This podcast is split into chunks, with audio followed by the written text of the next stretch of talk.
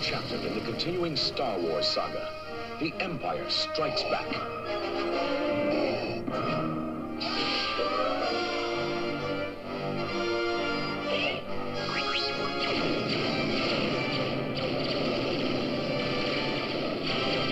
Now, in our galaxy, the Empire Strikes Back.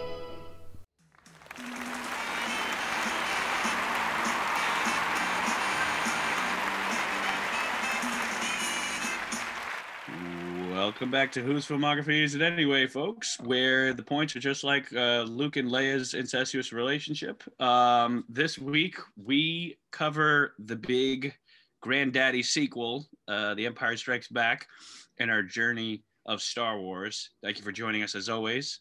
As always, I'm your co host and friend, Josh Page, and with me, as always, my co host and friend, Steve Molina. Oh, Steven, we made it. This is a good milestone.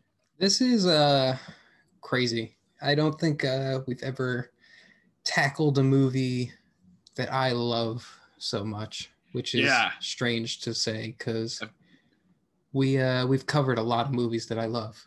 Yes, but we uh, not quite ones that require you know the lube and the and the tissues and the. Yeah. I'll be honest, I'm a little nervous to tackle this one because this I you know, it's just again there's a lot to tackle, but I don't want uh my reverence to be buried either. This is also uh, I don't know. This one is also uh, I don't know. I'm not gonna speak. I'll just speak for myself, but it also kind of feels more personal than the other ones, I guess, because of I I so personally you know uh, come to not just defend this movie, but it's kind of like I don't know.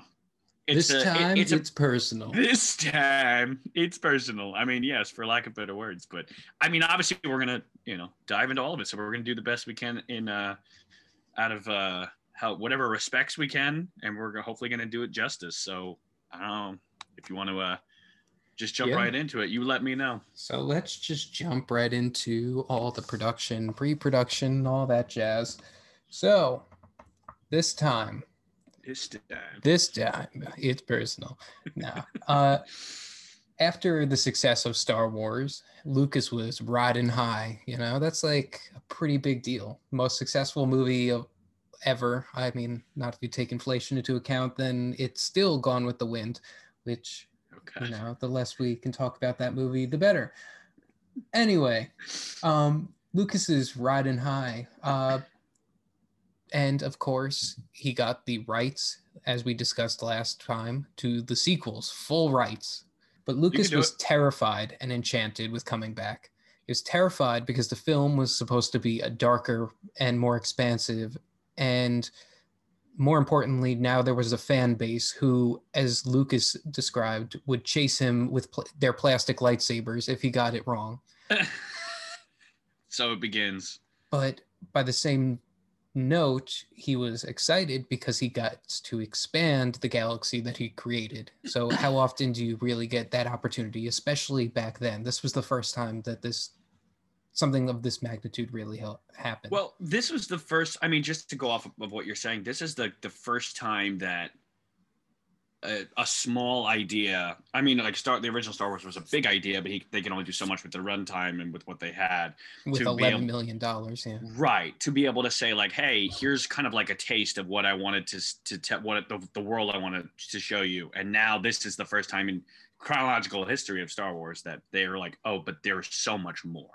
And so that's a big kind of like to go to, into that for the first time. I think is just kind of like a big deal. George Lucas was a comic book reader as a child, so only a comic book reader can really conceptualize at this moment what an expanded universe looks like. You, uh, for the first time in a movie history, are not just telling what's happening on Tatooine, but you have to think about what's happening on Coruscant at the exact same time.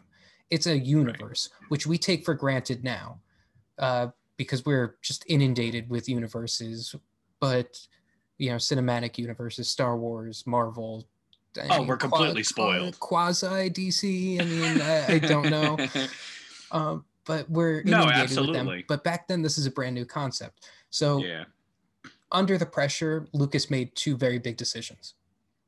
He opted out of directing and he uh, decided he's going to focus on the producing and writing, but he's going to get writing partners because he wrote an original draft for this movie and it was deemed illegible.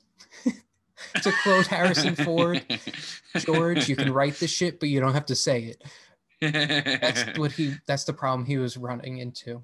So he brought in Lawrence Kasdan and Leigh Brackett. Uh, for those who do not know, we mentioned Lawrence Kasdan back in the solo episode, but he was brought in on this movie. He came back for Return of the Jedi, uh, The Force Awakens. He wrote solo. He also did the Indiana Jones movies, but he famously did not come back for the prequels. I think I mentioned that like when we were doing the prequels, but him and Mhm. George did not see eye to eye on where that story was going, so he decided to opt out. As for the director, George went to Irving Kershner, who was his professor back at USC, uh, University of Southern California. Uh, not a very famous director. Uh, he did a lot of indie movies, a lot of, you know, melodramas, which helped this movie a lot, I think. But this is the first big movie, but not the last. His next movie was actually the Bond movie Never Say Never Again with Sean Connery. He also did RoboCop 2, but we don't need to talk about. Uh, well, the RoboCop sequels are good, all kinds of woof. But Yeah. uh, it's interesting that they got someone who wasn't that they intentionally didn't want to get someone who was like a household name. I think that kind of would have changed the direction that these movies may have gone in because I, it's like it's almost tempting to go with you know. I mean, I know he was working with um, you know Coppola and uh, you know other people at the time, but it's kind of I think I like the fact that Irving Kershner was kind of like not a nobody, but he really wasn't known for for big things. Well, you know, to your point, it's weird that at this moment Lucas wouldn't have tapped one of his good friends, the movie brats, you know? He did try that. We'll get to it next week, but for Return of the Jedi, he did try and get big uh, current directors. But you would think The Empire Strikes Back, you would broach uh, Spielberg. he was friend with he was friends with Spielberg De at the time. Palma, De Palma, any of those guys. even Coppola. Although Yeah. Coppola had just come back and was like recuperating from Apocalypse. Now. He was burnt out to shit. He was a shell of a man. So you know, uh, understandably, Coppola was out of commission. But um, you know, i- it's interesting. But Kershner, when he got the call, originally said no. He said, "No, I'm not. I'm not doing this, George." So, but then he called his agent, and his agent lambasted, saying that it's the mo- it's an golden opportunity. Like this is literally the opportunity of a lifetime. Star Wars was the biggest movie of ever. What the fuck are you doing, you big dumb idiot? And uh, Kershner rescinded his no, obviously. So let's get into filming because I don't want to spend too much time on pre production. Mhm. Filming, it started in Finns, uh, F I N S E, Norway. I apologize if I cannot, uh, if I mispronounce that. Yeah. Uh, You know, FNSE. You know, it's So when they got there, the they were getting hit with the hardest winter they've had in years, which means it was really, really cold. It was so cold that Luke wandering through the planet of Hoth, they actually filmed from inside the hotel. They only sent Mark Hamill out into the cold. They shot So- from inside the hotel. So I have the note here on IMDb. When shooting on location in in in Finns, a fierce snowstorm had hit the hotel where they were staying, which normally uh, uh, w- would have halted filming. But Kershner thought that these weather conditions were an excellent opportunity to film the scene where Luke wanders through the snow of Hoth after escaping the Wampa Cave, and did this by sending Hamill outside into the cold, where he and the cameraman stayed inside and filmed from the hotel's front hall. What most people don't know is when Mark when Mark Hamill falls in the movie saying Ben, Ben, he what he was actually saying that was ADR. What he was actually saying was "Get me out of this cold, motherfucker." Irvin, Irvin. Irving. That's actually real. The, the frost on his eye eyelids, that's real.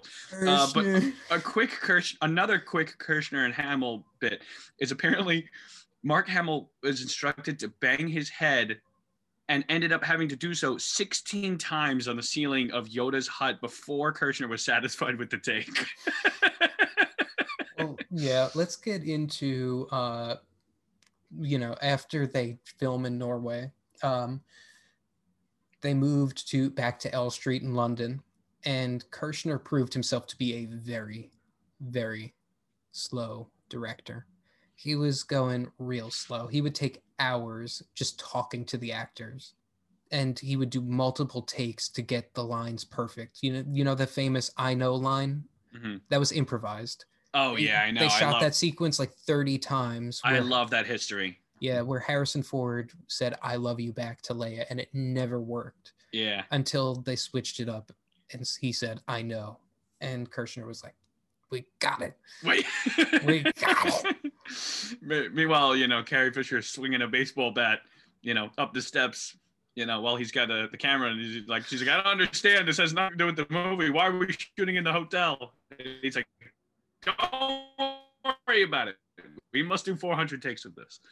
Well, what's funny you know, is his- this is his- like different movie history. The Shining is filming simultaneously with The Empire Strikes Back. A year later, Spielberg takes over building the that The Shining was shot in for overlook? Raiders of the Lost Ark. Oh, really? Yeah, which is where they met. That's Anyway. funny. uh, back to this movie. Dagobah, the soundstage had to be uh, intricately laid out. They needed to create a maze for Frank Oz to go through underneath, and then they had to lay the floor with extra concrete and flooded the facility. They strewed it with moss, planted it everywhere. They used dry ice constantly to release the fog, and even put reptiles throughout the entire set which Mark Hamill was not told about in advance. Mark Hamill uh, literally saw it, it move on set and was like, "What the fuck is happening?" I love the idea of Kershner just playing tricks on Hamill and just constantly like putting him through the ringer. Like, all right, we're gonna have a giant, we're gonna put a giant iguana on your lap, kid, and you're just gonna like it. You know, we're not gonna tell you it's there, but we're just gonna dump it on your lap. Well, I And don't just- think that this was a particularly fun movie to to make. Um, from all that I've been reading about, uh, let's. Mark Hamill was kind of. We'll get into the actors in a little bit, but let's get into the real controversy here. The budget. At one point, this budget ballooned to 22 million pounds. Lucas, who was in California at the time, was freaking out the entire filming of this movie because the budget just kept going up and up. And he blamed Gary Kurtz, who was the producer in London. Because it just kept expanding, Bank of America pulled all their funding. They're the ones who funded this movie because Lucas got all rights to uh, the sequels. So he wanted to fund it all by himself, no 20th Century Fox, because he wanted total control over everything that was happening what happened was Bank of America pulled all their funding, and Lucasfilm president Charlie Webster had to go to the First National Bank in Boston and beg for $25 million of debt, which Lucas paid, uh, promised to pay it all back. He promised, like, I, if I have to, I'll, I'll do whatever I have to to pay this back. The budget kept going up. So ultimately, this led uh, Lucas to having to go crawling back to Fox where he had to kiss Ladd's boot, and they gave him $33 million. The loan was paid back within three months after the initial release. So, not uh, too bad in the payback. That, yeah, It, it's crazy to think that a Star Wars movie would have so many budgeting issues. Right. I think that they couldn't foresee at the time just how, even though the first one was enormous, that they couldn't foresee, you know, how big it, you know, because it was a, it was a gamble. You know what I mean? If the movie was terrible or it fell apart and it didn't do well, who knows if how Star Wars history would have even continued? You know what I mean? If the movie bombed both critically and you know financially, it's kind of like it creates this idea of you know what could have happened if they put all this money into it and then it just turned out to not work. So Yeah. it's very interesting because that's the top note is that Lucas wanted to avoid sharing creative rights. He wanted to use uh, he he wanted to bankroll the whole thing himself, and that's where 18 million he put in, and then he went to the bank loan. And they say that's uh, although the move was risky, Lucas recovered his investment within three months of the movie's release. So I can only imagine for that period of time, He like he was probably panicking. just sweating. yeah, because if this didn't work out, he would be Oh, paying off man. loans for the rest of his life. He'd still be paying off those loans, just like everyone pays off student loans for the rest of their Oh, lives. God. Uh, but Lucas, as I said, was uh, in California while the filming of this movie was taking place. He was overseeing the uh, visual effects with ILM because this movie was doing things that no movie had ever done before. Uh, it, it's actually leaps and bounds ahead of what we get in A New Hope, which was already leaps and bounds ahead of what had come before, except for maybe 2001: A Space Odyssey Sure. the AT-ATs, the um, just the Imperial fleet, the Rebel fleet, everything was just just crazy intense. A lot of what they did actually laid the foundation for the for future movies, including Jurassic Park, which is crazy. A lot of the team who worked on this movie worked on Jurassic Park. Oh, really? That's cool. ILM wise. Um, the actors, actor. So Mark Hamill was in a bad car accident in 1978, uh, 77 to 78. One of the, I don't remember exactly, but when he got into the car accident, his face was slightly altered. And the only reason I bring this up is because there is a debate, even to today, about whether or not the Empire Strikes Back put the Wampa in the movie to explain away why why Luke's face looks different. Hamill says that they intentionally did it. Lucasfilm says we would never do anything that insensitive. So I don't know who to believe. That's really interesting because knowing how filmmakers get like the inside of the heads of the certain filmmakers, and, I, and you know that like some of these people, especially back in the day, it's kind of like things flew back then that would never would today. But I also like don't think it's much of a stretch for them to make that decision, and then for Mark Hamill be like, oh yeah, they did this, and be like, no, no, no, we would never because like they're an enormous company, but. Like that's actually kind of, I mean, it's cruel, but like I, I, it's not unrealistic in the film No, world. it's very strange though. Um, Mark Hamill, poor Mark Hamill, this entire movie, he he he was physically exhausted by the filming process. You know, they tr- made him trudge out into the snow. He's working with reptiles he didn't know about. He's doing all this training on Dagobah, like Oh. literally like doing the handstands and the shit that they have Luke doing. I mean, apparently, I mean, with the exception of him being sucked out of the window in Cloud City, Mark Hamill apparently did all of his own stunts. Yeah. And he got he was constantly frustrated by the Dagobah shoot too because he could never hear what Frank Oz was saying underneath the stage. So, so that's a, there's a note about that. When Hamill was having trouble with the Dagobah scenes with Yoda, Frank Oz would bring in Miss Piggy to make him laugh. So I don't know if it's just that he was doing a Miss Piggy voice over Yoda because he was Miss Piggy, but or, or if he Or actually had to or he brought the puppet. But I think it's funny. I like this idea that, like I said, like I said with um like like Disney, like our Disney show, like the behind the scenes would make its own sitcom. Like if the sitcom is like behind the scenes of Star Wars, that like in this whole episode, it's just Mark Hamill just being tortured, and that's just this whole thing of torment. It's just him being beaten to the ground, like and you know Yeah. that's what it seems like.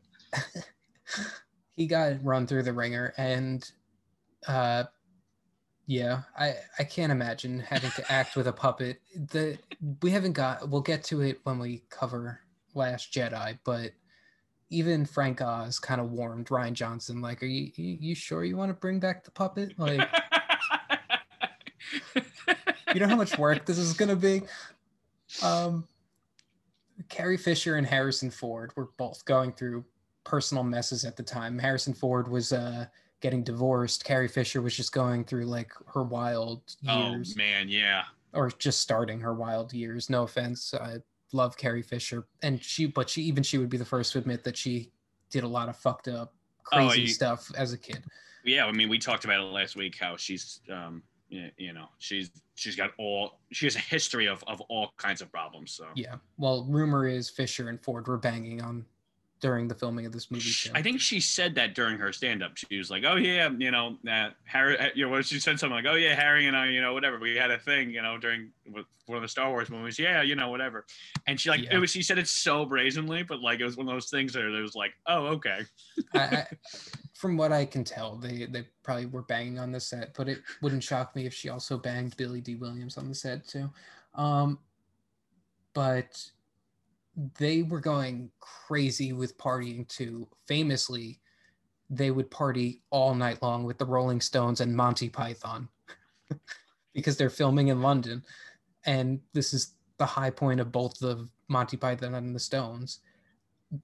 There was one night that they were out the entire night came into the set hung over as shit with zero hours of sleep and they had to shoot the scene of be of meeting lando again for the first time which is crazy so if uh, harrison ford looks and carrie fisher look dead that's why i think it looked fine though That's so funny.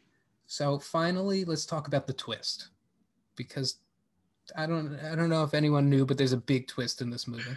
Spoiler alert. Spoiler alert. George Lucas was terrified of plot leaks, like terrified. It was kept very very secret.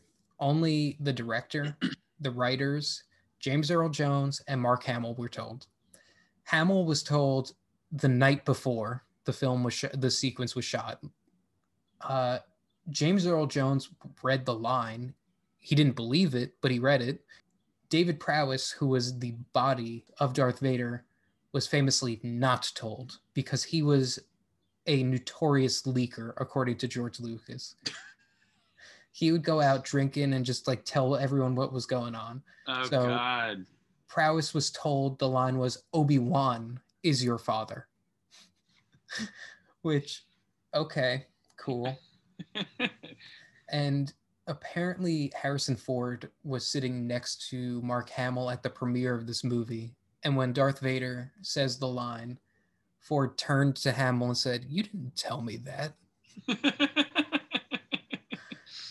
Before the sequence was put into the movie, though, George Lucas uh, consulted with a child psychologist to ensure that kids could handle the twist. The psychologist said that it would kind of go over kids' heads. They would hear it, but they wouldn't believe it, which is why Yoda had to be put in- in the next movie to confirm that Darth Vader truly is Luke's father. Because only until they got that confirmation from Yoda will they truly believe it, which pretty crazy. I guess it's. I guess it would be very surreal for someone at the time. Yeah, well, it's kind of crazy to me because like Yoda's been lying for years, and now these kids are gonna believe it. His little lion puppet ass. His lion puppet ass, Miss Piggy lion ass. oh my god. All right, that's all I got. You ready to get uh, into the movie? Yeah, let's jump into it.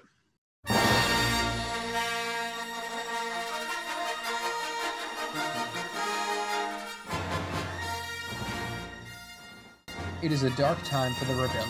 Although the Death Star has been destroyed, Imperial troops have driven the rebel forces from their hidden base and pursued them across the galaxy. Evading the dreaded Imperial Starfleet, a group of freedom fighters led by Luke Skywalker has, in, has established a new secret base on the remote ice world of Hoth. The evil Lord Darth Vader, obsessed with finding young Skywalker, has dispatched thousands of remote probes into the far reaches of space.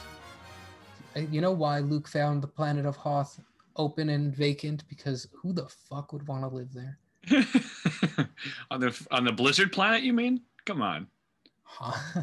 Hey, does anyone want ice? and look, more ice. Hoth. They should have called it Koth. Oh man. Oh, this is good. All right. Luke Skywalker, Mark Hamill, doing patrol on Hoth sees an Imperial probe crash, though he believes it to be a meteor. What a what a, moron. En route, he is attacked by a Wampa and dragged away. Also, uh, you know, abominable snowman or a Yeti for in layman's terms. It is a Yeti, essentially. Back at Echo Base, Han Harrison Ford tells the general that he must pay his debt to Jabba the Hutt. In the hall, Leia, Carrie Fisher, says, We need you. Han quickly re- retorts, We or I? Hours later, Han receives word that Luke never made it back to base and decides to go looking for him in the cold night on, t- on the Tauntaun. Luke awakens dangling upside down in the Wampa's cave. He reaches out with the Force to grab his lightsaber. Once in hand, he slashes his way uh, free and runs out into the snowy abyss. Yeah, In a- bad options. Why Very- don't you just kill the Wampa and stay in the fucking cave? Well, I, I was gonna say. I mean, I made. I know he's running on adrenaline and he's new to this whole thing, but come on, guy, you gotta have some. This his fight or flight is really. You don't fight and then flight. You know, come on. You got, there's got to be a better way to do this. He's still not a Jedi Master. Um, in a in a hypothermic fever, uh, Luke sees Ben Kenobi, Alec Guinness. Ben, you will go to the Dagobah system. Dagobah system? There you will learn from Yoda, the Jedi Master who instructed me. Ben! First appearance as a Force Ghost. First appearance of a Force Ghost. I, I- in yeah, I guess it's at this point it's a vision. You don't really see. It's just a quick little vision. You see him come back later, but yeah. Until episode six, you really don't understand what a Force Ghost is because Right, this could be. Although actually, no. Later on in this movie, we see Force Ghost uh, he appeared. He appeared right, but this is the. But the right first, now, yes, You don't know if it's like hallucination or if it's um. exactly. You will go to the Dagobah system. He'll come back in greater numbers. All right, ba- uh, Dagobah, Ben, Irving, Dagobah. Get me out of this shit. I've It's so, and I can't get up. it's so cold. to save to save Luke, Han cuts open his tauntaun. Oh, what is I I it? smell I've bad. been- On the outside. On the outside. Oh my god. On the outside. The next the next day, the rebels bring them back to Echo Base. Leia checks on Luke to make Han jealous and kisses him. This movie is actually funnier than we than I remember it being. Just us going over it. A lot more quick lines than I There and I'll touch as always. I'll touch on the little final thoughts a little early, but it's like it's one of the only Star Wars movies I think from beginning to finish that has a natural flow with like its dialogue and its like its comedy. Like it doesn't. Nothing feels truly forced or or, or like overly corny. Like everything about it just works. Like Yeah. it just feels like, oh, this is what Star Wars is supposed to feel like, and it's almost never really felt that way again. this is the only we'll get into what I'm gonna say. But later. anyway, but Let- that's what I. But we'll go off what you're saying about the comedy and stuff. Like, yeah, it's all very natural. It's very. But anyway, Even I Darth digress. Vader gets a couple zingers in this one. We'll, we'll talk Vader. about them later. Speaking of Vader, David Prowse slash James Earl Jones looks out on his Imperial fleet. Behind him, Captain Piet. Piet. That's Captain Piet. Kenneth Colley informs uh, Admiral Oz, uh, Ozzel. I- I- come on, I can do this. I'm a. I, I pretend to be a fan. I can do this. Informs Admiral Ozzel, Michael Sh- uh, Sheard, of a probe droid that went missing on Hoth. Vader insists that Skywalker is there. When they arrive on the planet, the rebel shields are up. Vader blames this on Ozzel, telling uh, General Veers, Julian Glover, to prepare. is in Game of Thrones for those who do not know. He Wow, really? Grand Maester Pycelle, who is Oh, a nice. repugnant, crazy, ridiculous person in that show. wow, good for good for them. Good good He's on them. also in uh, uh, Last Crusade. He's the villain in Last Crusade. No Starbucks cups in Last Crusade though. No star. He's the one who drinks the wrong cup. There's the Starbucks cup in the in the Game of Thrones, right? You know that. Last, Oh yeah, yeah. I gotcha. so I'm no, making I- a bad. I'm making a bad joke. Right? Uh, General Veers uh, prepares his men for attack. He then kills Ozzel and pr- promotes. Uh, Pi- uh, is it Piet or Piet or yeah? Piet. Paul Paul P Pierre Piet.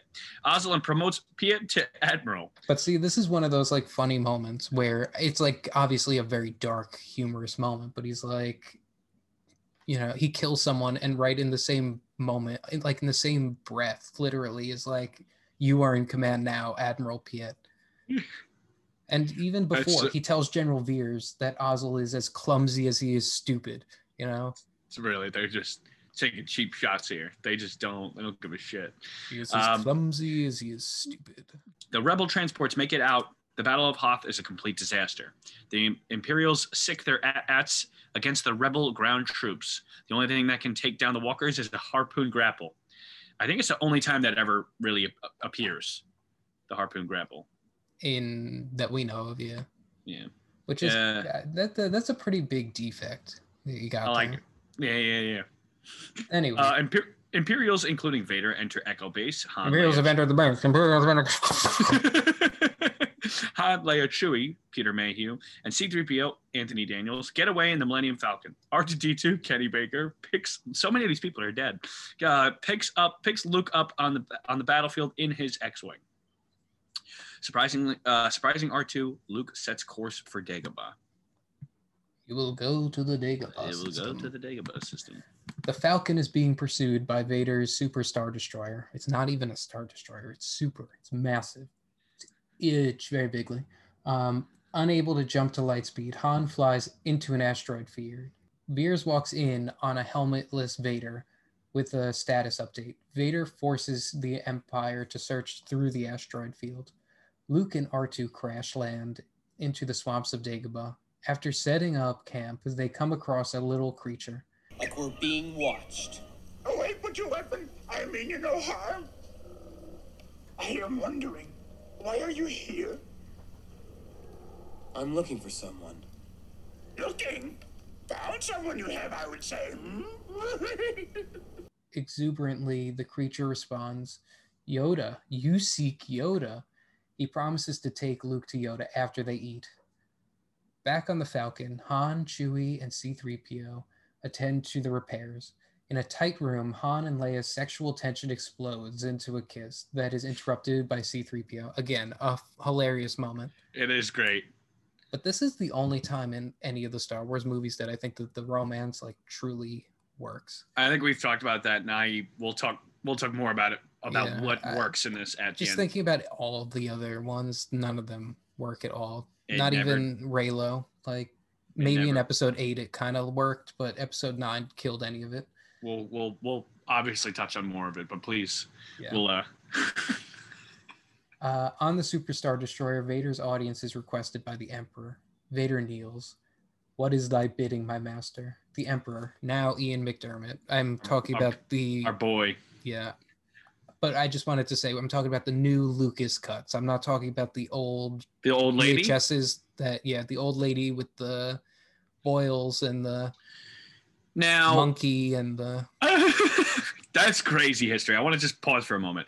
That in the original cut on the VHS tapes, the way this movie was originally screened, it the the body actor was an old lady or was an animal or it was a I didn't do too much investigation because I didn't know we were going to talk about it. But from what I remember, it was the it, it an old lady was the shoe in, but they put the eyes of a monkey on top of her, and then they dubbed it with a man with a male voice. Now that's what I wanted to, to ask is did you know that if the original voice was Ian McDiarmid, did- they just bring him in after the fact for they the new brought edits? him in for episode six. McDiarmid was not the original voice. Otherwise, they probably would have just kept that in. But they redubbed the entire sequence, and they even changed the verbiage, which I th- you could either look at it two different ways. You can either look at it as like it doesn't work, or you can look at it as the way I do, which is that both Vader and the Emperor, both Sith lords, are lying to one another. right. Yeah, because Vader at this point clearly knows that Luke is his son. So he's lying to his master. And Yeah. the Emperor kind of knows, but is not going to call him out on it. This thing is crazy. If you Google it, the original Emperor, Yeah. it's wild. Anyway, I just didn't know because I know that that's a big deal that bring Ian McDiarmid and obviously kept it in continuity purpose to bring him back for the prequels. So Yeah. So anyway, the Emperor, Ian McDiarmid, has come to believe that the boy who blew up the Death Star is the son of Anakin Skywalker. Vader plays dumb, asking how it was possible. Sensing a threat, the Emperor wants Luke killed. Vader insists that he can be turned. Ooh, the table. My, how the tables are turning. My, how the turntables. Are turning. Um, yes, yes, Vader can be turned. Yes, Luke's patience wears out and insists that the creature can take him to Yoda. The creature face, the creature's face drops. I cannot teach him. Ben's voice pervades the air. It dawns on Luke that this creature is Yoda, played by the one and only Frank Oz. Yoda deems that Luke to be reckless and impatient. To sway Yoda, Luke says that he is not afraid. Dead eyes. Dead eyed Yoda says, You will be. You will be. Now, now that it's been kind of revealed, let's talk about Yoda for a minute. Sure. This is George Lucas's biggest like gamble, and he said it, or in his mind, this was his biggest gamble for this. What, the puppet? Yeah, Or the, Yoda puppet. in general? Yoda in general. How we talked about this in the Phantom Menace too. How Jar Jar was his big gamble of the day, and it, that one did not pay off. This is what Jar Jar like. Had Yoda gone wrong, it would have been a Jar Jar situation. Oh, but because it was the second movie, it would have ended the entire franchise. You know, Jar Jar we're willing to put up with because it's technically the fourth movie in the Star Wars universe. We've But if- already seen, we've already seen, you know, silly creatures and Yeah, exactly. people crack jokes and stuff. So if Yoda had failed, it would have been the end. You're talking about a puppet that's three uh, three feet high and is supposed to be the wisest and strongest creature in the, or known creature in the galaxy.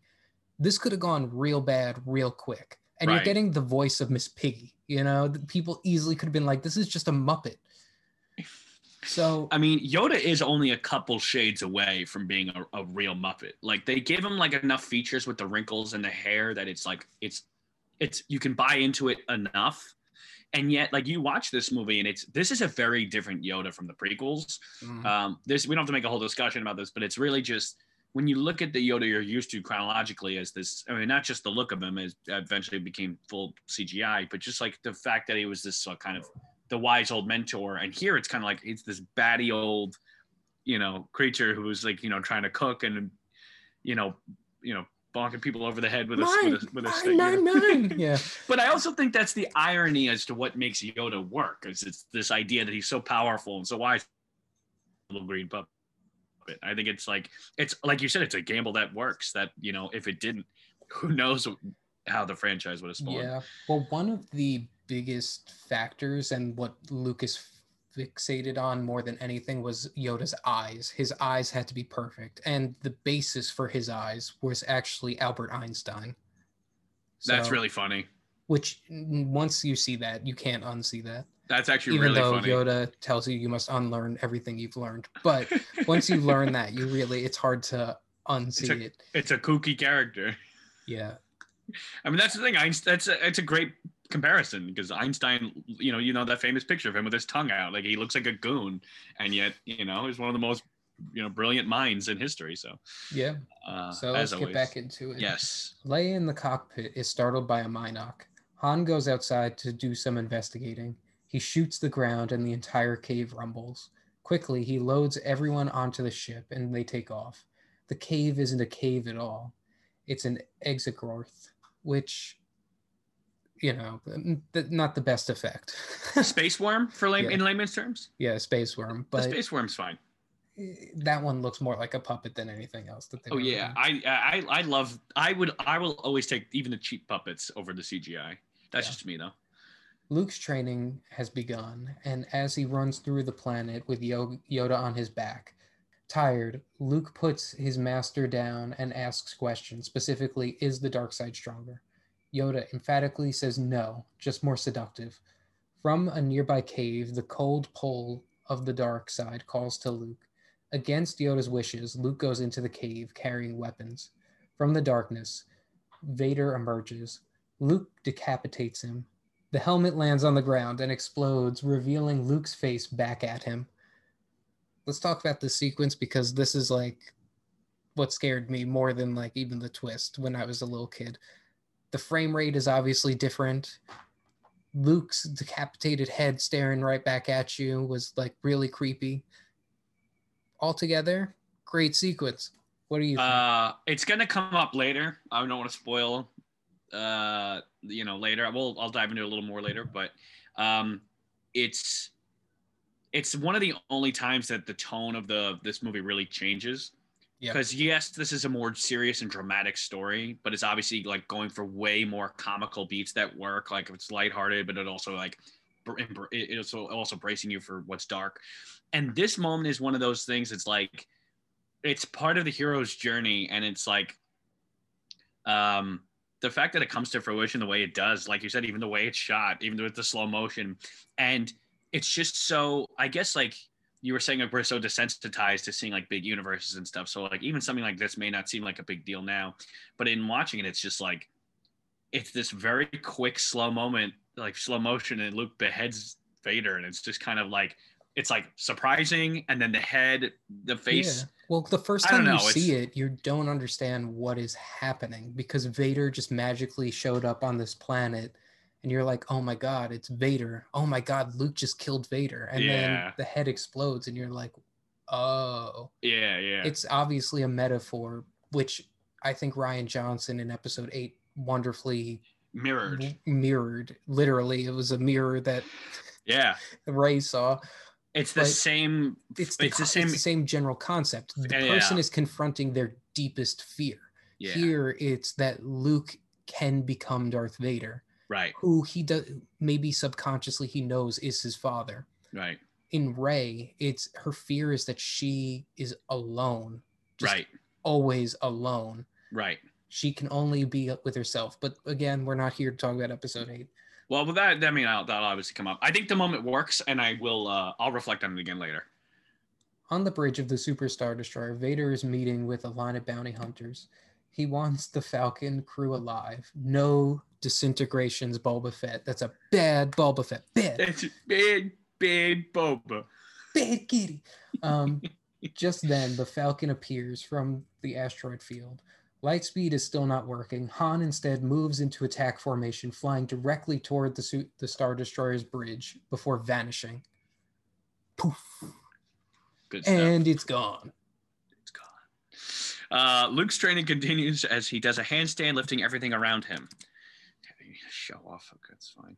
His concentration is blown when his X-wing falls into the swamp. Luke tells Yoda that he can pull his ship from the muck. Luke says he will try. Sharply, Yoda gives his iconic line. Try not. Do. Or do not. There is no try. So Harsh good. stuff. That is, is harsh. It's a great piece of advice. It kind of, I feel like, I, I have no proof for this, obviously, but I feel like Damien, not Damien, what's his face? Um, the guy who did Whiplash. Damien Chazelle. Yeah, Damien Chazelle. I feel like he kind of mimicked that line in Whiplash with J.K. Simmons saying the two worst uh, words in the English dictionary are "good job." Good job. Yeah. You know, because you're either doing ch- or you're you're, not. channeling that same energy. You're either doing it or you're not. There's no between. That's good. But one is a Um, villain and one is Yoda, who is deemed a hero. Well, not a villain. He's a. Uh, he Eh, seems like I don't know. ah, J.K. we'll Simmons to- was kind of a douchebag. That- that no, it's a guy's like- douchebag, not a villain. We'll we'll get to that when we cover Damien Chazelle. The ship moves slightly, but Luke drops it, saying it is impossible. We, we've all been there. As the music swells, Yoda closes his eyes and pulls the ship out. Flabbergasted, Luke says he cannot believe it. That is why you fail. harsh stuff. Love it. Such a harsh puppet. Pup, pup- like a lion ass, puppet ass. Uh, the, the Falcon does.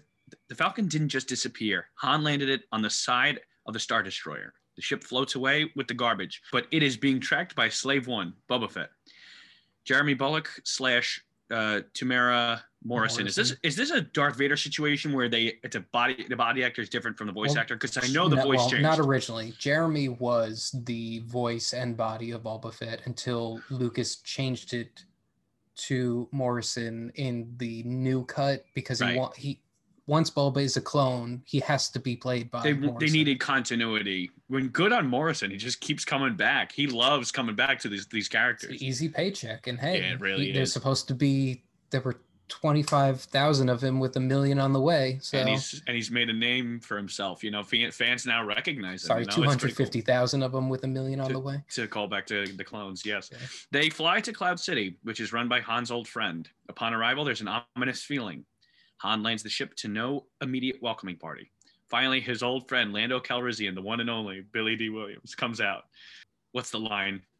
The old sm- smoothie. Yeah. The old That's what he's smooth- called. That's what old Han calls him.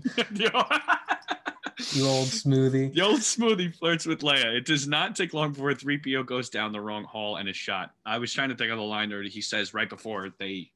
they You got a lot of Solo. guts coming here. Yeah. Yeah. Come here, you old pirate. Luke, sensing his friends are in danger, prepares his X-wing. Yoda and Force Ghost Ben try and stop him. Pushing back, Luke asks rhetorically if he should let Han and Leia die. Yoda does answer though. If you honor what they fight for, yes. This is non-negotiable. Luke leaves promising to come back. As his ship takes off, Ben says, That boy's our last hope. Yoda reminds him, No, there is another. I write the words Yoda reminds him because Obi Wan, you were you were there. You you know that there's another one. Did you forget? that boy I know that it was a hard couple years on Tatooine, but you you, you, you just went to go save this other one right before you died. Leia is worried about the situation they're in. She does not like that 3PO went missing and does not trust Lando. Han says, I don't trust him either, but he's my friend. I mean, come on. Chewie walks in with 3PO's remains. There is not much time to dwell on this as Lando invites them to dinner. We would be honored if you would join us. That's what I'm saying. Vader's got a couple funny lines in here. this guy prepares a whole meal and these these guys just start shooting at him like prepares a dinner and everything makes a whole thanksgiving for them I don't know. Is soup really a meal, Jerry? um yeah but even before this i cut out the line but he captain Needa who lost the falcon he chokes him out and to a dead to his dead corpse vader's like apology accepted captain you know like very classic Yeah, yeah. comical stuff it's good it works uh where are we? We would be honored if you would join us. Chewie is thrown in a loud cell with 3PO's mangled body. Han and Leia are tortured without a single question being asked. Lando tries to smooth things over. He is an old smoothie. Um, tries to smooth things over, saying that his deal with Vader has nothing to do with Leia and Chewie. In fact, it only has to do with someone named Skywalker. Vader plans to take Luke to the Emperor by casting him in carbonite. Before doing this, he orders they test the method on Han. Chewie howls, but Han calms him down, saying he needs to watch over Leia now. Before being lowered, Leia says, I love you. I know. and then he's blasted in the face. Um, a slab is extracted and thrown to the ground. The carbonation process was a success. Vader then orders Leia and Chewie be put on his ship. Lando protests, but is re- uh, but is rebuked by Vader, saying, "I'm altering the deal. Pray I don't alter it any further." good line prior to Rogue One, this is the most menacing I think we've seen Vader. Uh, in specifically when he says that to Lando, because just the empiric threat that he can use the entire might of the Empire behind him. Like, no, you you think we have a deal, but like, I'm doing you a solid by just letting you fucking live. yeah Like, don't try and come at me. it's it's good they knew what they had with vader this time they knew like because in a new hope he's like like we were saying he's kind of more of a presence like he's in it but he's also not as prominent and here it's like you know he, kind of because uh, Vader is kind of diminished in episode four. Leia even remarks like Tarkin is holding his leash. right Here he's unleashed. right So this is good full blown full blown vader it doesn't Yeah. really get much better than that but it's we'll, We'll- we'll, we'll talk, talk more more- we'll about talk more Vader about it. Of in course, Canon Corner. of course. Uh, Luke's Luke walks down eerily quiet hallways. Leia and Chewie are used as bait to lure him to the carbon facility. The Force is with you, young Skywalker. But you are not a Jedi yet. Without hesitation, Luke walks up to Vader and ignites his lightsaber. In tow, Vader calmly ignites his. Luke falls into the carbon chamber but jumps out. Vader is impressed. Most Uh, impressed. Most impressive. Lando, having enough of the Empire's double dealing, uh, activates uh, lo- uh, Lobbit. Low boat. That's what I meant. Low Lobot. Obviously. Sorry, Uh, low bot. That's what I meant. I've obviously seen these movies. Yeah, uh, double dealing activates uh, Lobot, John Hollis. Together, they surround the stormtroopers. Trying to do right, Lando frees Chewie, who immediately chokes him. Lando is only set free, so he can help attempt to save Han, but it is too late. Slave One has already taken off. The only good news is R2 has rejoined them. Lando makes an announcement to Cloud City that the Empire is taking over. Panic breaks out as everyone tries to flee. The duel continues down. For your lives. Wrong, wrong franchise.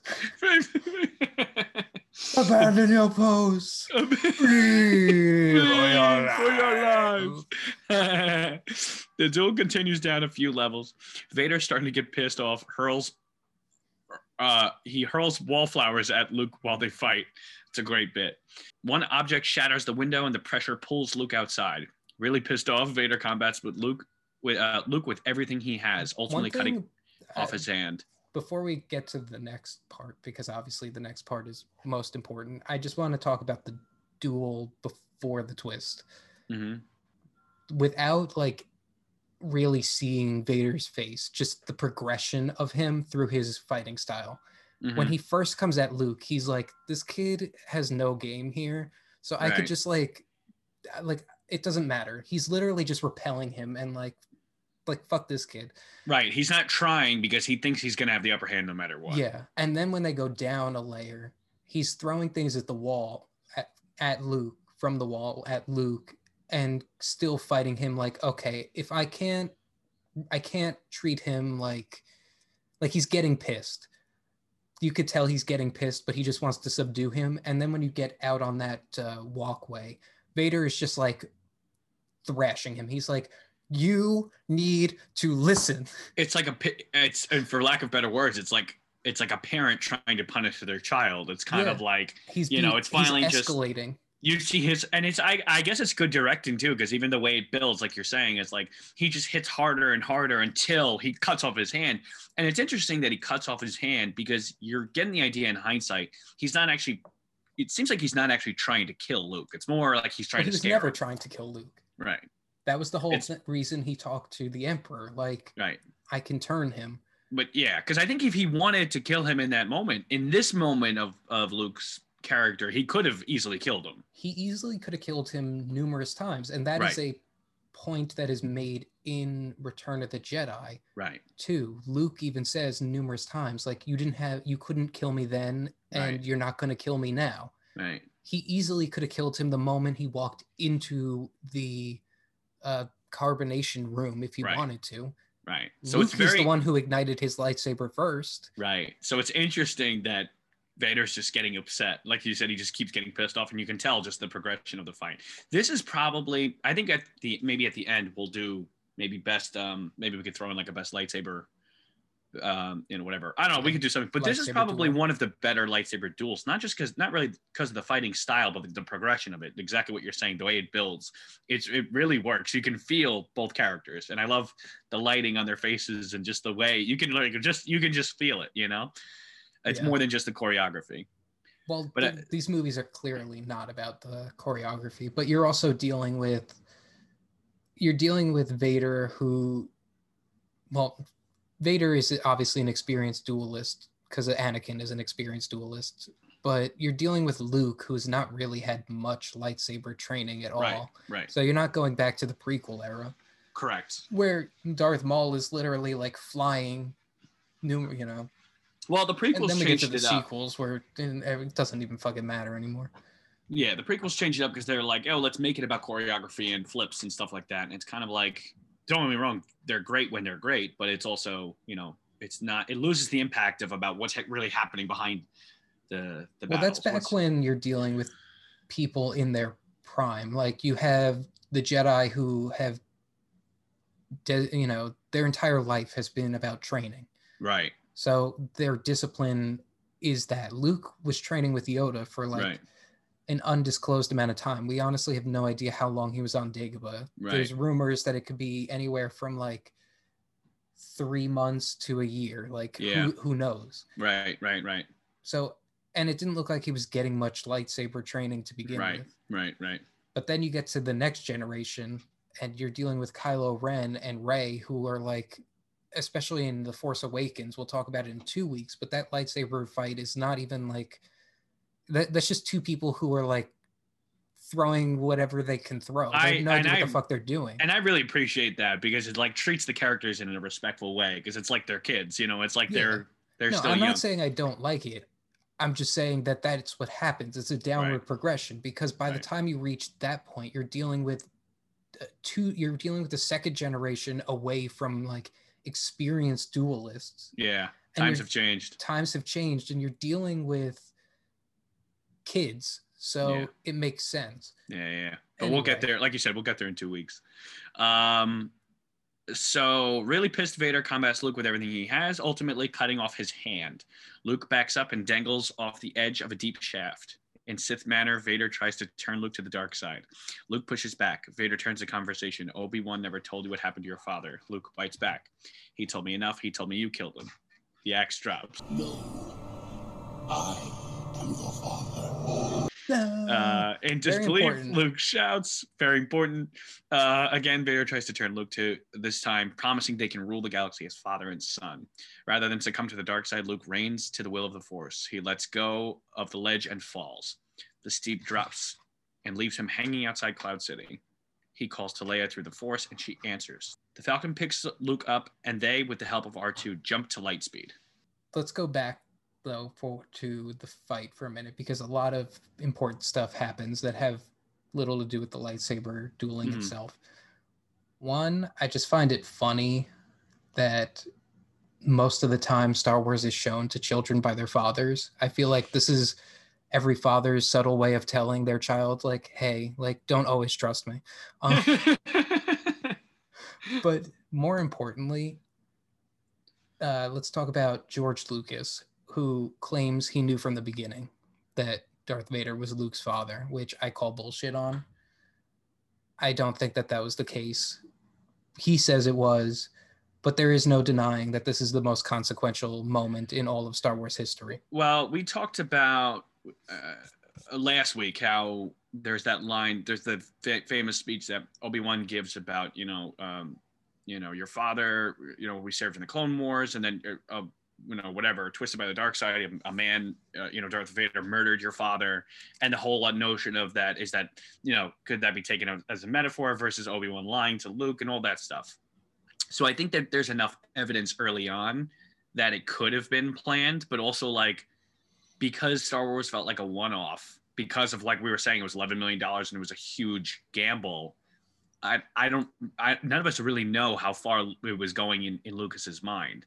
I think once the movie did well enough that they're like cool, like it's making so much money and it's so successful, let's talk about a sequel. I think only then probably I'm not I don't know, like again none of us know No. but it's uh, you know but I, it you know obviously once someone says sequel it's like you can your mind can unravel and all of a sudden you can see the whole franchise in your head but yeah, i don't know knowing all along is a stretch Yeah, but there's no denying that this is our like the most important moment in Star Wars history because it turned what was a serial story, you know, when let's not forget the concept of what episode 4 was. That was like a serial. That was like a Buck Rogers like kind of thing.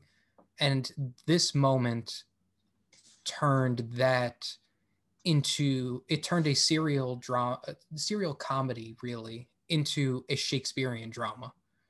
Well especially in like you know in talking about the impact of these movies and this is just a tease final discussion but it's like no one had really ever done anything like this with the twist. No one had ever really seen anything quite like that in mainstream cinema i guess you could say. Yeah. so it's very interesting because it really is not just the biggest moment in all of Star Wars, but it's a moment that probably could never be replicated because it changed so much in terms of storytelling. It's just such an important it moment. never you're right it never can be replicated ever again because the fans will conspire and make you change your decisions in the end because yeah, we're spoiled But- now. Everyone's desensitized, and it's well, kind of no, like I'm just talking about Rise of Skywalker. You know, you had in The Last Jedi Rey ha- being told she's no one, and then the fans hated it, so Lucasfilm changed kn- it. they needed a big twist. It's They almost like people twist. people needed another heritage. This actually was like kind of like both the best and worst thing to happen to Star Wars because it was like No, this is the best thing to happen because the the thing, and I, I wanted to hold off on this until episode eight, but we could talk about it now. Rian Johnson's notion of what a twist is to me is the correct notion. right. And what it is, it is something that is obvious that a character is fearful to confront. Mhm. Like, what is Rey's biggest fear in episode eight? That she is alone. That is her vision. Her Mhm. vision in the cave is I am alone. And you are being told you're no one. You're Mhm. no one. That's why Right. it's so brilliant. It's a reverse Here- twist. That's what I love about it. Yeah. But here, the twist is the complete opposite. It's Luke who thinks he's no one and is being told the hardest thing he could possibly hear in this moment that Darth Vader, the man who just cut off your fucking hand, is your father. The man Yeah. who you thought killed your father is your father. Right. Right. Right. I mean, And his whole world comes crashing down. Ben Kenobi just told him something completely different. Mhm. So to me, it's a. That's why both those twists work for me. It's I mean, oh yeah, the, the way they mirror it, and we'll, we'll save we'll we'll save all the discussion for in a couple weeks, obviously. But I, when I say it's the best and worst twist to happen to Star Wars, is that because it's it gave fans something so good, people didn't. People fans never. I feel like the bulk of fans never knew what they actually wanted. All they wanted, as soon as the Force Awakens came out, all they wanted was answers as to who are Rey's parents. And to, not to repeat what you're saying, but like that's exactly why Rian Johnson's twist works yeah. because it's just but that's what but that's ultimately what ruins the rise of skywalker because it's like fans are upset because they need they need to feel like there is a twist they need to feel like there's important heritage to every single character which so we'll talk this- about when we get to episode nine because I don't want to litigate that right now. of course But of course. is very unfortunate. it's it's so unfortunate i mean i'm i'm excited to talk about it because i think it's I don't know. I'm excited to just kind of like validate my own feelings because it's. I'm still. I mean, it'll be two years this ye- this year, and it's still. Oh, man, it- it's, that's crazy. It still burns. It still hurts. Keep Uh, going. let's finish this movie. At the Rebel rendezvous, rendezvouses, at the Rebel rendezvous point, Lando in Han's outfit for some reason. uh, You know, they made this joke in the Family Guy bit, and I looked back, and Lando literally is wearing Han's outfit. He has the vest and the white shirt, and it's very weird. I don't understand. That's so funny. Anyway, uh, Lando and Chewie prepare to go to Tatooine. Luke, getting a new hand, has taken over as leader of the group. He, Leia, R2, and C3PO look out the window of the Falcon as they cross a nebula. The end. So let's talk before we get into Canon Corner just about what do you think the audience felt? I, like, if honestly, if I could go back and see any of these movies for the first time, like the premiere of them, it would be mm-hmm. this one because I Yeah. just want to know what people would were saying when they left the theater. You're being left on a very big cliffhanger. Yeah. You're you were just told that Vader was Luke's father, and the movie is just very clearly different than the original Right. Star Wars. What are people thinking and saying? It during in 1980, I think that no one knew what to think. I think this is part of like like we talked about how last week what made A New Hope so successful is that it's like the white whale in terms of being like the ultimate blockbuster, something that no one's ever been able someone's been chasing but you can't really replicate. But this is this did it not just for sequels, but This is the sequel, White Whale, that everyone Like- has been chasing.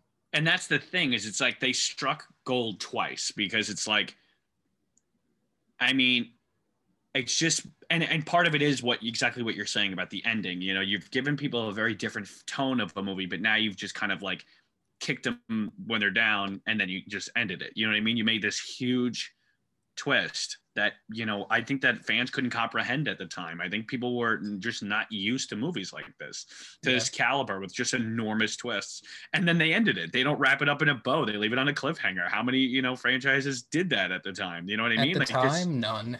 But this set the template. You know, you look at uh, Two Towers, and you could clearly see the Empire Strikes Back's influence all over it. yeah i mean like again those were those were books but the even the way the movie ends is very similar not just the way it ends, but the way in which it operates are, is very similar. Yes, it is a book, but I, and I haven't read the books, but Mhm. and maybe this is where Lucas Lucas is very open about how he stole from Lord of the Rings and other franchises that came before, but the Two Towers is about it, it's a very it's a darker tone than the Fellowship of the Ring, and it way ends more on a cliffhanger. driven and yeah. the and the villains though they don't necessarily win they don't necessarily lose. Right. anyway let's get into canon corner. Let's talk about darth vader. Uh, i don't know if you've heard of him. He's a pretty good guy. Pretty good This guy. good guy. good father. Um he got out of paying uh child support for 20 years and now he wants back in so vader was he obviously got away from the Death Star explosion, which he may have regretted living after because Palpatine was, as you would expect, not too pleased. The rule of two suggests that there is one to wield the power and one to covet it. And the Emperor was beginning to have doubts that Vader was coveting the power. He was beginning to have doubts that Vader was strong enough as an apprentice to maintain the title of a Sith. So the Emperor put him through extensive testing after the Death Star's destruction. He brought in other bounty hunters to hunt down Darth Vader. He brought in a mad scientist who created these weird creatures to for Vader to combat. These are in the comic books. But ultimately, Vader triumphed over every test that the Emperor threw at him, which gave the Emperor the flip reaction was okay, maybe the Death Star's destruction was the problem of Tarkin and you not being given total control, which is why we find Vader in such command in The Empire Strikes Back. So, one of the main tasks that Vader has is he wants to find the person responsible for the destruction of the Death Star, the person who just put him through his own personal hell with the Emperor. So he hires Boba Fett to hunt down and find the person who destroyed the Death Star. This is in a comic book you're Yes, Referring this is in a okay. comic book. okay. Luke at this moment is on a quest to find out more about the Jedi as much as he can, which leads him back to Ben Kenobi's hut. He's looking for anything that could help him in his journey toward becoming a Jedi, and ultimately, and he finds um Obi Wan's journal, which is how Luke finds out how to build a lightsaber, which is why Luke's second lightsaber looks like Obi Wan's. That's a little, you know, tangent. Uh, that's good. Doesn't matter. because it does you know look different, but Yeah. So Boba Fett finds Luke and temporarily blinds him. Like Luke goes temporarily blind. But with a bit of luck and R2D2, Luke escapes, as does Boba Fett. Boba Fett returns to Darth Vader, and Vader asks, Is the job done? And Boba Fett says, he doesn't he didn't kill the boy, but he has a name. Vader asks for it and he says Skywalker. And in his rage, looking out on the Imperial fleet, the glass begins to shatter on his hall on his bridge, and it's actually a f- insanely awesome panel. Eh, sorry, oh, I like that a lot. Wow, I like that a lot. That could almost be a, a poster. it could be a poster or a iPhone background, which it has been for me. That's awesome. Yeah. So he it's just awesome. He Vader's looking out on the Imperial fleet, the glass before him is shattered, and he's like, This is ridiculous. Everything has been predicated on a lie. He thought his son or his children child died in Padme's womb when she died. He was holding on to the guilt of like Padme was killed by him. The Emperor told him that, which is what well, makes I guess. yeah. No, I was gonna say which would make. I, I guess this makes for a better discussion now than in final discussion. But it's very interesting when the any of the prequels, not just the the actual prequels, but even like Rogue One, how they impact the current fran- the, the the main franchise. And it's funny because in watching these chronologically, and that's why I think it's important once you watch it to to watch it chronologically. It's like there is such a payoff in the grand scheme of things in watching these, and that's part of Filoni's bit, which we're gonna obviously talk touch on next week because Filoni has a lot to say about how Return of the Jedi brings the prequels full circle, but how moments like that when you hear even the name, uh, you know, whatever it says, the son of Anakin Skywalker, the exact, di- I don't remember the dialogue. Yeah, that that's the sequence I was Yeah. about to bring up again. But it, because I just want to add one more Yeah, piece yeah. of information before you go on. yeah, And that's that you have to go back to episode three, where Vader's first thought is, Where is Padme?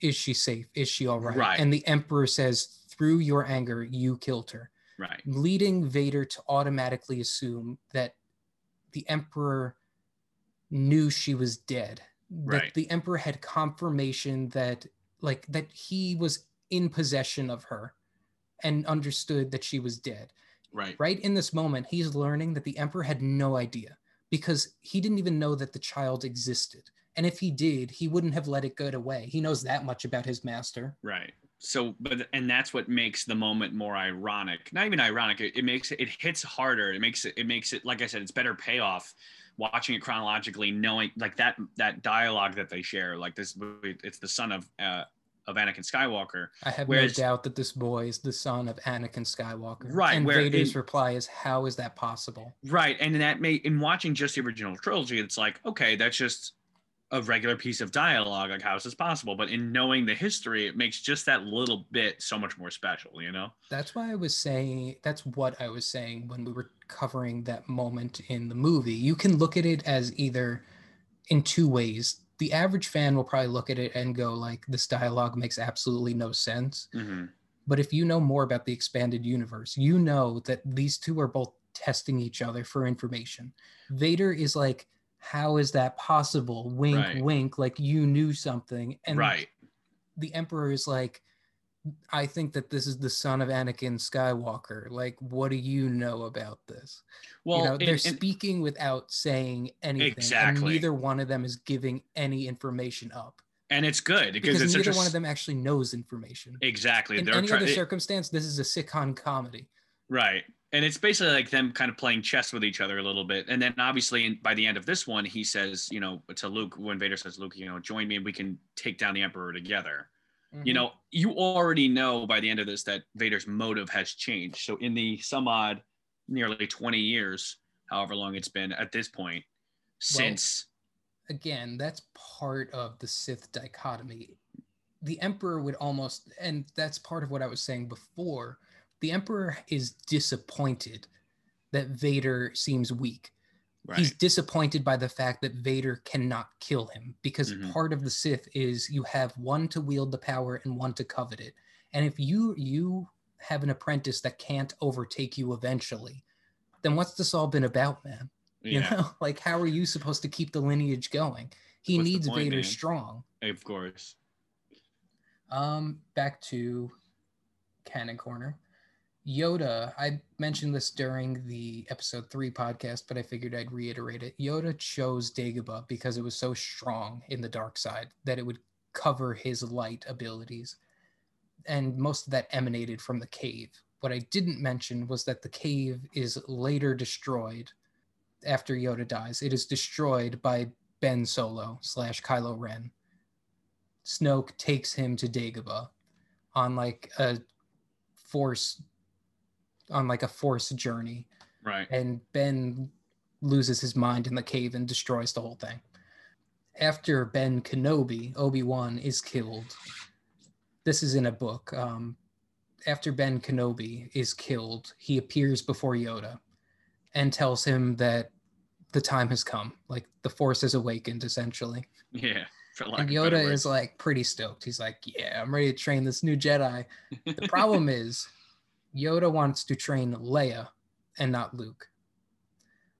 He says exactly what he said in the movie that Luke, you know, Yoda was playing Santa Claus throughout Luke and Leia's entire life. He would check in on Luke and Leia when they were sleeping. He knows when they're awake.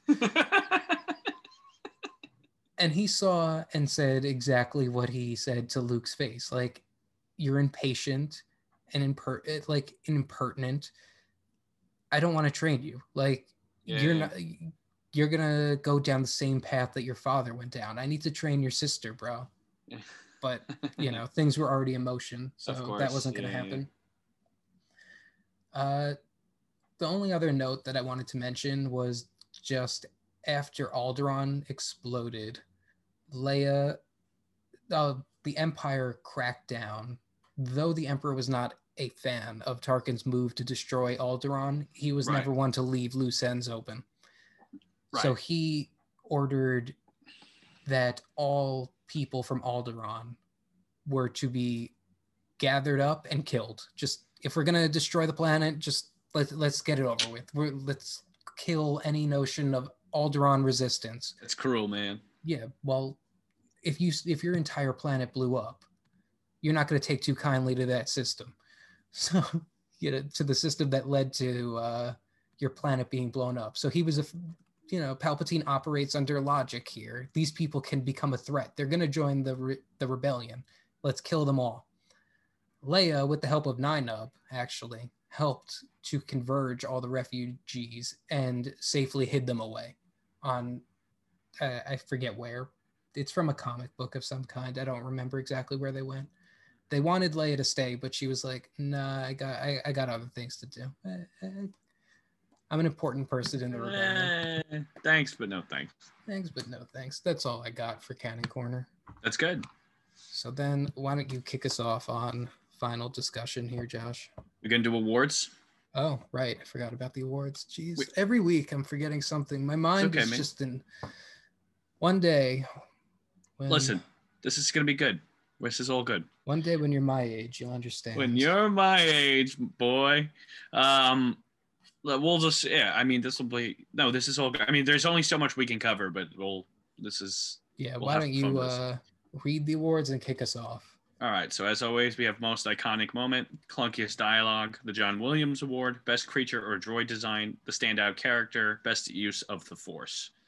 So Go for it. What's your iconic moment? Although I feel like this one's pretty obvious. There's only one. It's really it's the uh, it's the I'm your father reveal. Uh, as we said, I think it's just no one had ever seen anything like it. The only other moment. alert, this is mine choice Spoiler too. alert. The only other one I would say is when Luke beheads Vader as in the vision that he sees because it's just a very poignant character moment. But um, uh, there's really the only reason I'll the only other thing I'll say about the iconic moment is it's just it's something that to reiterate from before, it's just something that completely changed the notion of storytelling. That's really never been replicated. There's really never been Yeah. a twist like it. So it's kind of just but it's it's iconic for multiple reasons. What it does to the characters, but what it does for storytelling, what it does for franchises, what it does for sequels. It's like yeah. it's Uh, arguably one of the most reasons you- iconic moments in in movie history. You know? I think we talked about it a lot, so we don't need to relitigate what we no, already of course, said. of course. But obviously, this is one of the most iconic moments in all of cinema history. So, how could it not be the most iconic moment in the movie that we're talking about? Of course.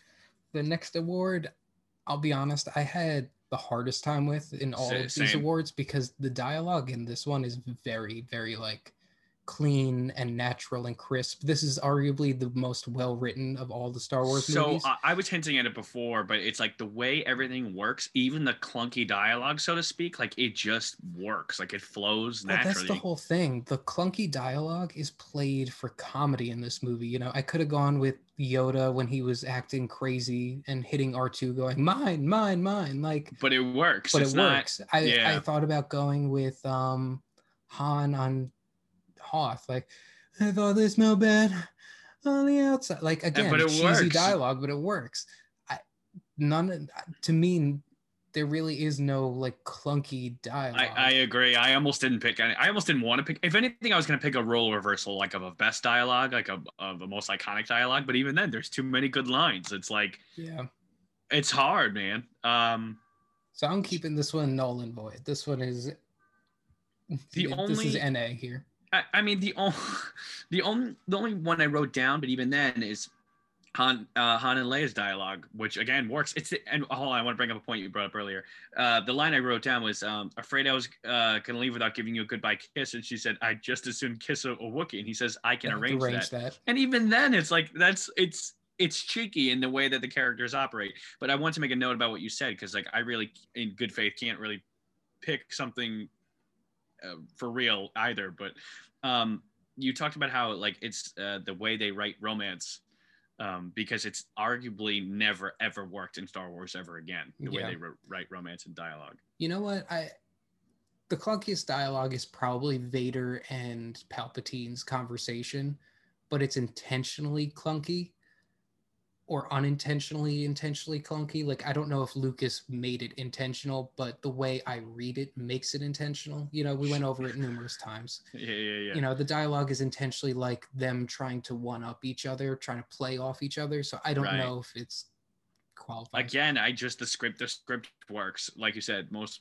well, it's one of the most, most probably the most well written Star yeah. Wars scripts. So John Williams Award, go for it. Um, the only runner-up I have would be um, it's it, it's listed as Yoda and the Force when he raises the X-wing.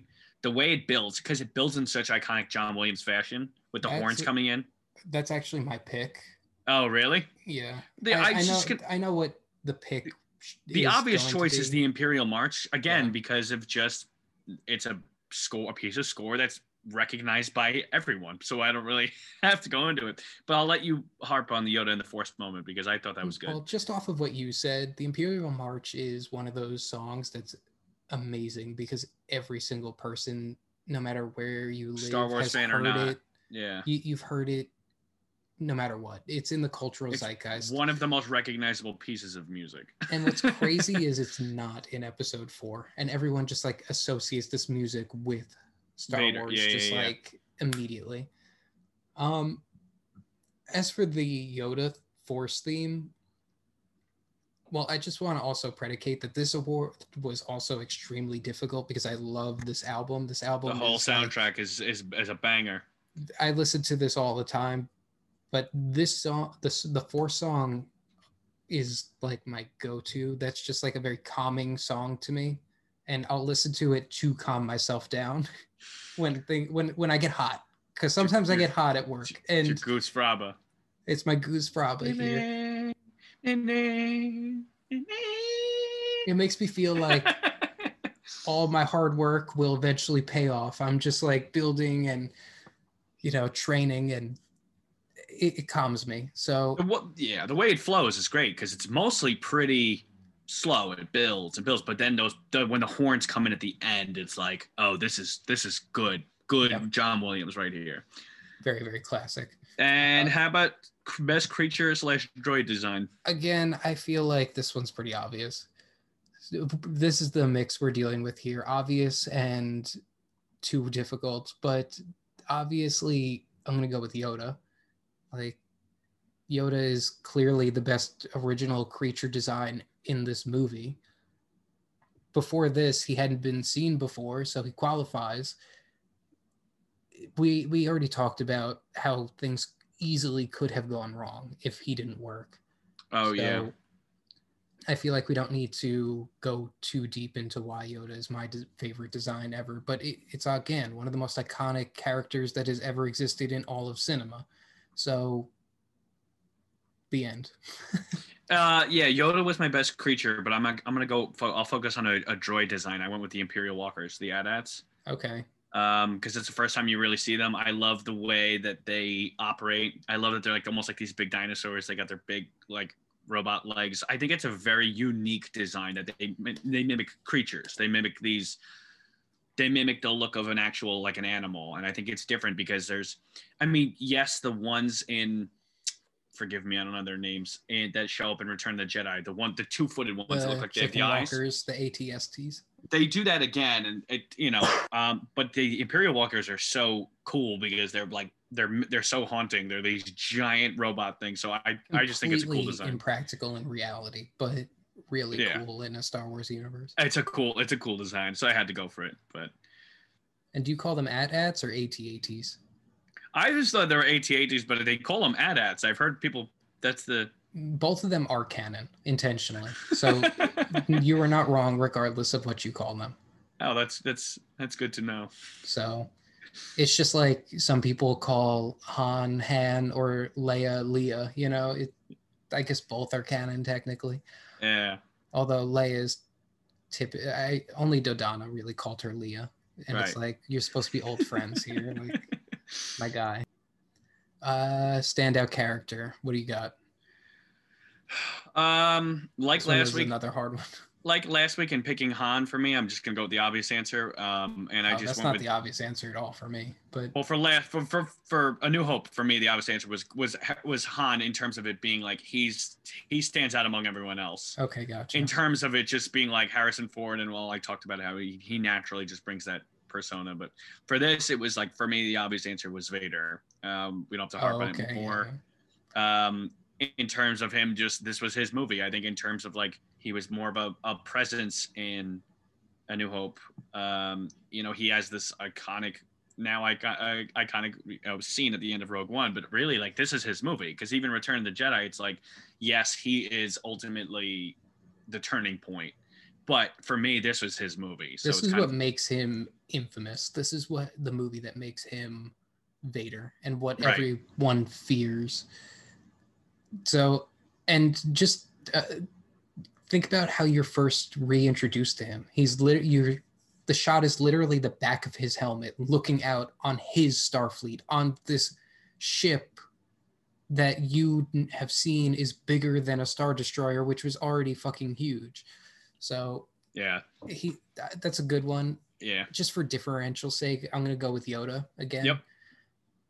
uh like i said again it could have gone wrong but the character we did get i think is the perfect balance of comedy in the beginning when we first meet him and seriousness when we truly get to know him hmm wise beyond belief, though still a little blinded by the Jedi Order.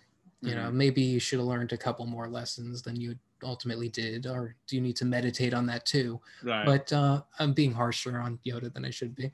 Well, um, and like Vader, it's like he's in other movies, but this is really Yoda's movie. Like this is the only one that he's really as prominently important In- as he is. And In the prequels, uh, we see Yoda and we see him fight, and it's cool, but it's not the same as in this movie. In this movie, we are truly understanding why Yoda is as revered as he is Yeah. because literally every line of dialogue he is given is iconic. It is something wise and makes you think. It's Do good. or do not. There is no try. That It's- is why you fail. it's wonderful. I'm not afraid. You will be. Yeah. You They put all their eggs into that basket, you know, almost as if like you may never see this character again. Because in Yeah. writing the character, this is like they this was their one like you like you we we kept saying like the character if the character didn't work, who knows if we would have even seen this character reappear again. So it's like they put all their eggs into this basket for that character and his dialogue. And you know what I mean? And yeah. anyway. Uh, best use of the Force. Uh, is it? Yeah, I go Brent. Mhm. Um, I mean, there are a couple. I could have gone with Ben being a Force ghost because, again, like you pointed out earlier, that's the first time we ever see him. Uh, I could have gone with Vader throwing things at Luke while they were dueling because, again, that's the first time we've seen anyone. Even when in the prequels, we don't see people really throwing things while they fight, except for Yeah. maybe Darth Maul throwing one thing to the wall just for the show of it Yeah, yeah. which is really stupid. But for me, the best use of the Force is uh, the comical one of Vader choking out his own men through the Hollow Net, just because it's iconic at this point. I like He's that. literally choking and killing uh, Admiral Ozzel while he promotes Piet. It it's not just funny, but in using the Force, he is making a statement to his men, like you do not fail me. If you fail me, you're done. That's that's how this works. So it is a power play, and it reinforces just how deadly and how serious Darth Vader is. I also we I also could have gone with another runner up of Luke uh, uh, catching the lightsaber from the snow. Only because that's the first time you see him use the force. So it's like you see him. Well, it's the first time you see him use it in a physical sense. Like he's actually, you know, catching something. It's kind of, you know, it's big for you know. It's how he gets himself out. He literally has no one else to help him out.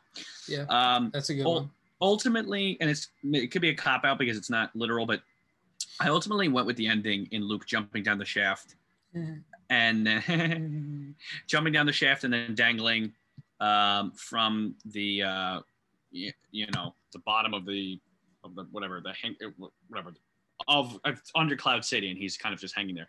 Anyway, um, it's more of this moment of the blind faith, which I've talked about before in the past with these movies, but um, I just that notion that he he gets his hand cut off, he gets this enormous reveal, you know, told him about his father, and then he has no other choice but to just kind of jump and then Well, uh, not know I- what's really gonna gonna happen. I think that's a perfect segue into final discussion here. Yes.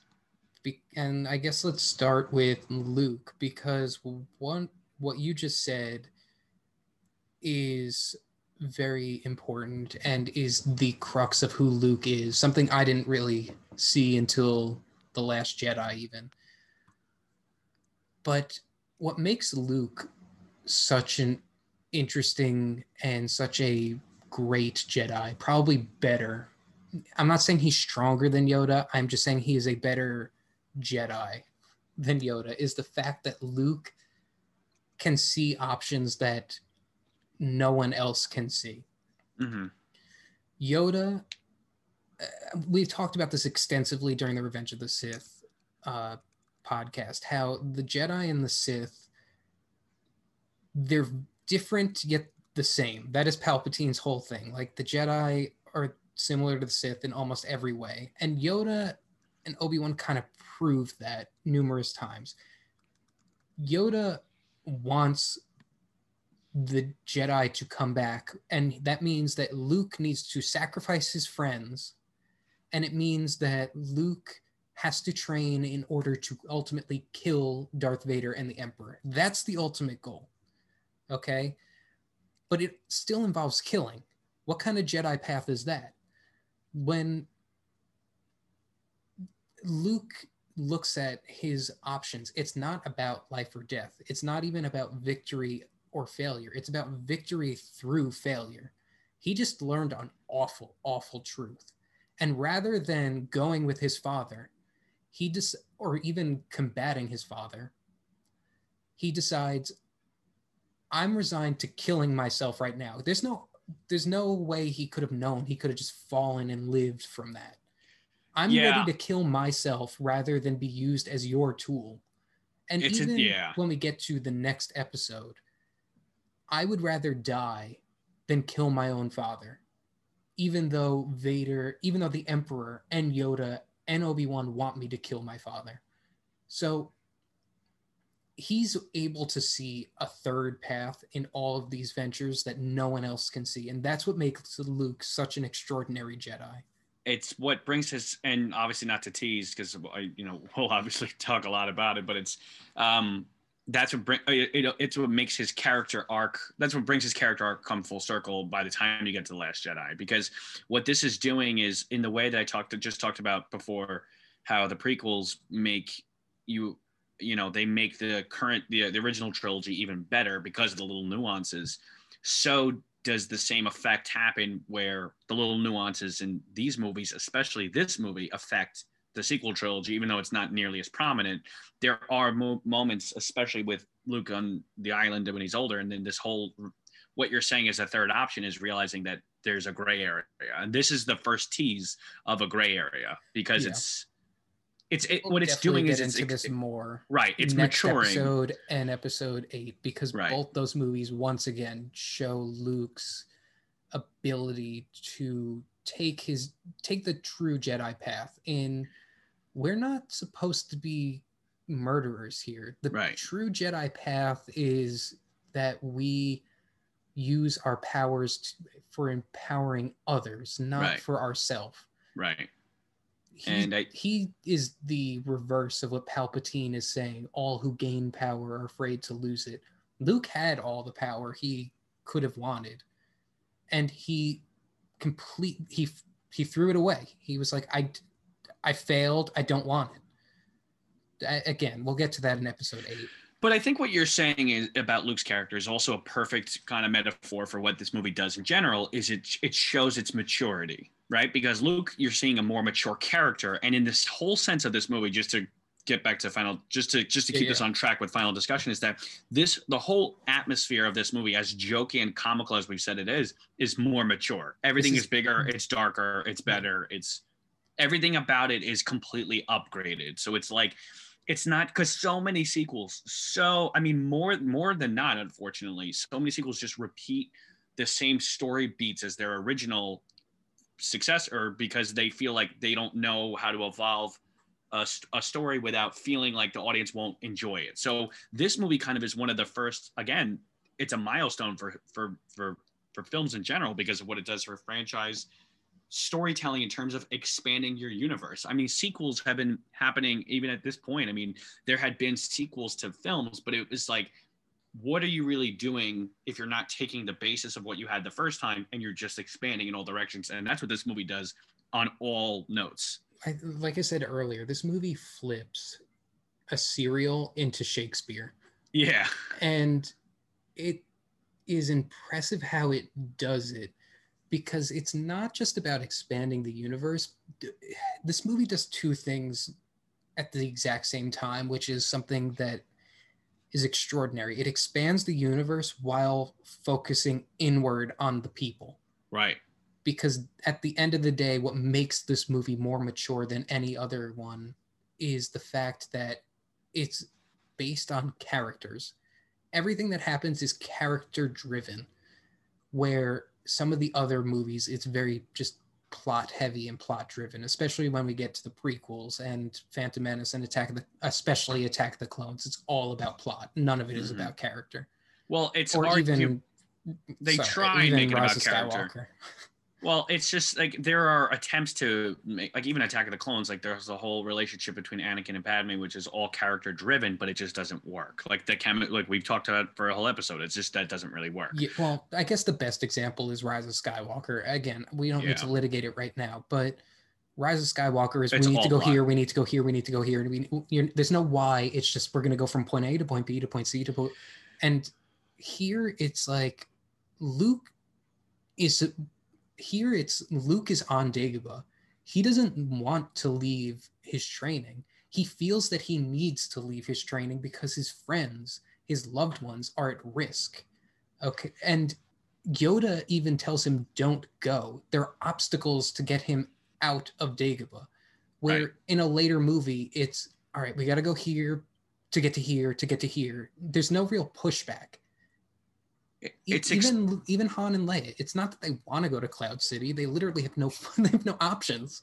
right. It's it's pushing characters to their to the brink of their of their patience and and the testament of, of their characters. Each character gets challenged, and what this does, what this movie does, is it brings up a trope that other franchises have repeated, where what they do is they split up the core cast, and that really works because I don't know the term for it, but it's like in part of the hero's journey, it's like you have you know whatever the mentor, and you have the whatever, and the you have all these you have these. Uh, a camaraderie of, of characters and they're all together. So what this is doing is it's doing a reverse of what it did in A New Hope because you're not watching them all together. You're watching them all split up. Well, that's a. I, I want to just go back to production for a minute, but that's something that was another way of Mark Hamill being tortured on set or while filming. He was basically secluded and sequestered the, the entire shoot because outside of Hoth and the, the last scene with Leia, uh, R2, and uh, what's it called, and 3PO, he's alone Well, that's what makes it special is that well, it's funny because you talked about Mark Hamill being tortured on set, and that's really what it is. Is it's funny because he's by himself for most of it. Yeah, during the filming, he was all alone for most of it. He couldn't even talk to his other actor because he's under he's three feet underground. Of course. so it's crazy stuff. Ultimately, in hindsight, in looking at the grand scheme of things and looking at the bigger picture, all these elements work. Though this is all you and I could again, like I was saying last week, and this is going to be a re- it'll especially for this original trilogy. It's going to be hard for us to say anything that no one else has said, but there's a reason that this is all these things that we're saying uh, snowball this into you know one of the not just one of the greatest movie sequels of all time but for a lot of people it's just one of their greatest movies of all time And what's funny is that George Lucas really does not like this movie. This is his least favorite of the Star Wars sequels. has he said that I mean, I, I don't know about his Disney preferences because legally he's not allowed to talk about it, but he has hinted numerous times that Empire is his least favorite Star Wars movie of the original six. which is ironic that and just to go back to george for a sec it's ironic that this is the only if i'm not mistaken the only star wars movie out of the main episodic sagas out of the original six that he was not really involved with he was That's why he doesn't like it. And that's the thing is it's I like I think it's twofold. I think he wasn't there while filming was happening, so he felt isolated, and he didn't. As I mentioned before, the film process frustrated him. right He's getting very minimal daily returns. hmm Kershner is slowing things down. He's on the opposite side of the earth, like trying to whittle together visual effects. And he doesn't like the dark dourness of the movie, which he felt necessary, but he didn't like it. So it, it's just funny that he doesn't like it. I also think it's uh, the other part, factor is he's. I'm trying to think of the nice way to say this. George can be a little petty, oh yeah and I think he's just extremely jealous of he's bitter I think he's bitter. I think he's jealous of the reverence that this movie gets compared Continues to to the other get. ones. I mean, continues even- to get. even to this day, there are people who will be like, "Oh, Empire is like the only time that Star Wars really shines as its own." Like people, it's become almost like a not a joke, but it's become almost like that's just the common notion. Oh, Empire's the best one. Like people feel that way about all of Star Wars, and so it's funny to think George came up with this thing. He's so little involved. I mean, he's he came up with the story, of course, but like he's so little involved in the actual movie that it's almost like you can imagine he feels like no this is this is not mine people should like the stuff i did you know what i mean and like Yeah, you can exactly. see the bigger picture but He, uh, I don't know. He he's an interesting person. He is. i will say and i'll wrap up i'll wrap it up with this is that i am very i would be very curious to see the alternate timeline where lucas gave creative control to other people all along because it makes because as much as i obviously love star wars as much as what has brought us here today and as much as star wars is continuing to shine with other creatives like dave filoni um, and a little bit of rian johnson people like you and me a small majority but um, it's it's interesting because Star Wars is getting a new life. It's getting a new. It is getting an expansive direction from other creatives. But if these main movies were not helmed by George, spe- specifically the prequels, it makes me wonder how. I think Star Wars still would have expanded the way it did because it's it's inevitable. These movies are so insanely successful Mm. and in, and inf- influential that no matter what, it would have been big. But I'm curious if George just said, "Hey, let me get other people involved to write and direct, and I'll just like map out the story." But what's interesting is this being George Lucas's least favorite Star Wars movie kind of I'm trying to think of how to word this. It reinforces the issues with the prequels because he didn't understand why people really love episode 5 as much as they do. And by not understanding that and not bringing back Kasdan for the prequels, he wasn't able to capture that magic again for the prequels. Correct. I mean, the prequel, obviously, we talked about them. I love the prequels. They have their ups and downs, obviously. There's a But, special place in our hearts for different reasons, but but he, it's interesting when an artist doesn't see what people love about their product. right. Like, he can come down and say, like, people love the force so i'll give them midi chlorians but then people revolted and he's like why? Why are you revolting? I don't get it. Of course. so he just I, I don't think he understood why people love the character driven dourness of this movie i guess I mean, George sees so much story, and like you were just saying, the antithesis to this is uh, Rise of Skywalker, which of course we'll you know get to. But um, it's like it, it's almost like a it's a oxymoron. It's like let me give them so much story, but it's like you if you don't slow things down and make you care about the characters, people ultimately aren't going to be invested. Yep. All right, so I think that's a good place to end this one. yeah, I mean, literally, we could do this till you know, know. Judgment Day. We could just say. I almost feel like because we, you and I, Snow, you know, um, we teased the idea of doing a Star Wars show for since the beginning of this whole thing, and I almost feel like.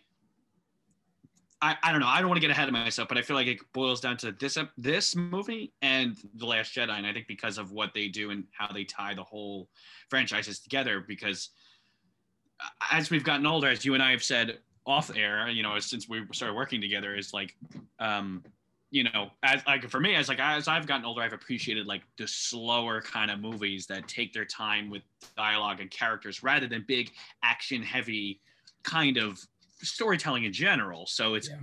I don't know. I feel like it's kind Well, of what's this funny is, is this down to. movie wasn't really always my favorite. When you're a kid, your favorite is not this No. one because the No. act, it is slower than the other ones. My favorite was Return of the Jedi. of course, I remember. Yeah, it's the most action the most heavy, and it's the action-packed, most yeah. yeah. The longest lightsaber fight, the ground assault, the air assault.